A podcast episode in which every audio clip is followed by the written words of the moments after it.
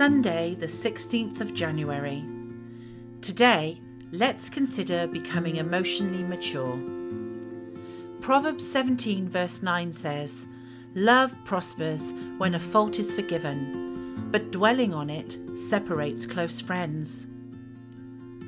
One of the most powerful instructions from God to his people is the keeping of short accounts which is a requirement in Christ to sort out and fix issues we have with each other properly and quickly. We all fall out with others at times, and that is allowed in Christ.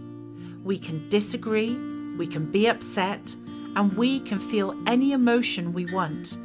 But God then expects us to do the right thing by His requirement and standard for dwelling together. What happens at times is not our fault, it is out of our control.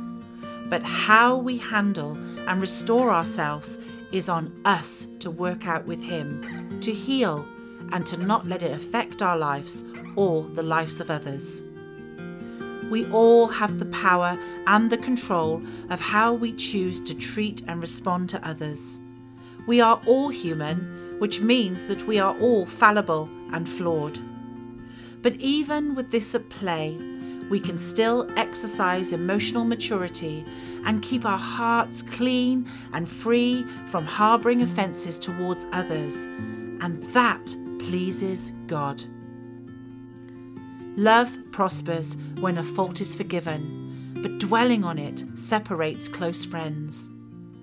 We can all keep our hearts clean and free from harbouring offences towards each other and that is emotional and spiritual maturity at its very best, because that is the evidence of life in Him.